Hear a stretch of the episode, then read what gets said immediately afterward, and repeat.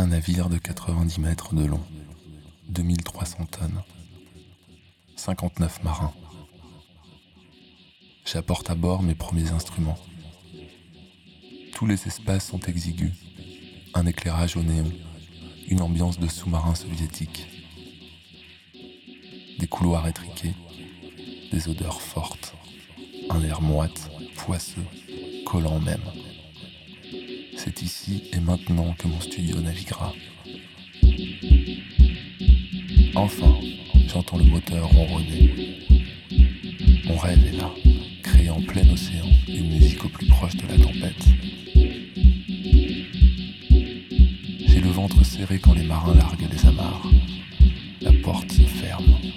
Cinq semaines, sans escale, sans voir la terre, Aucun échappatoire,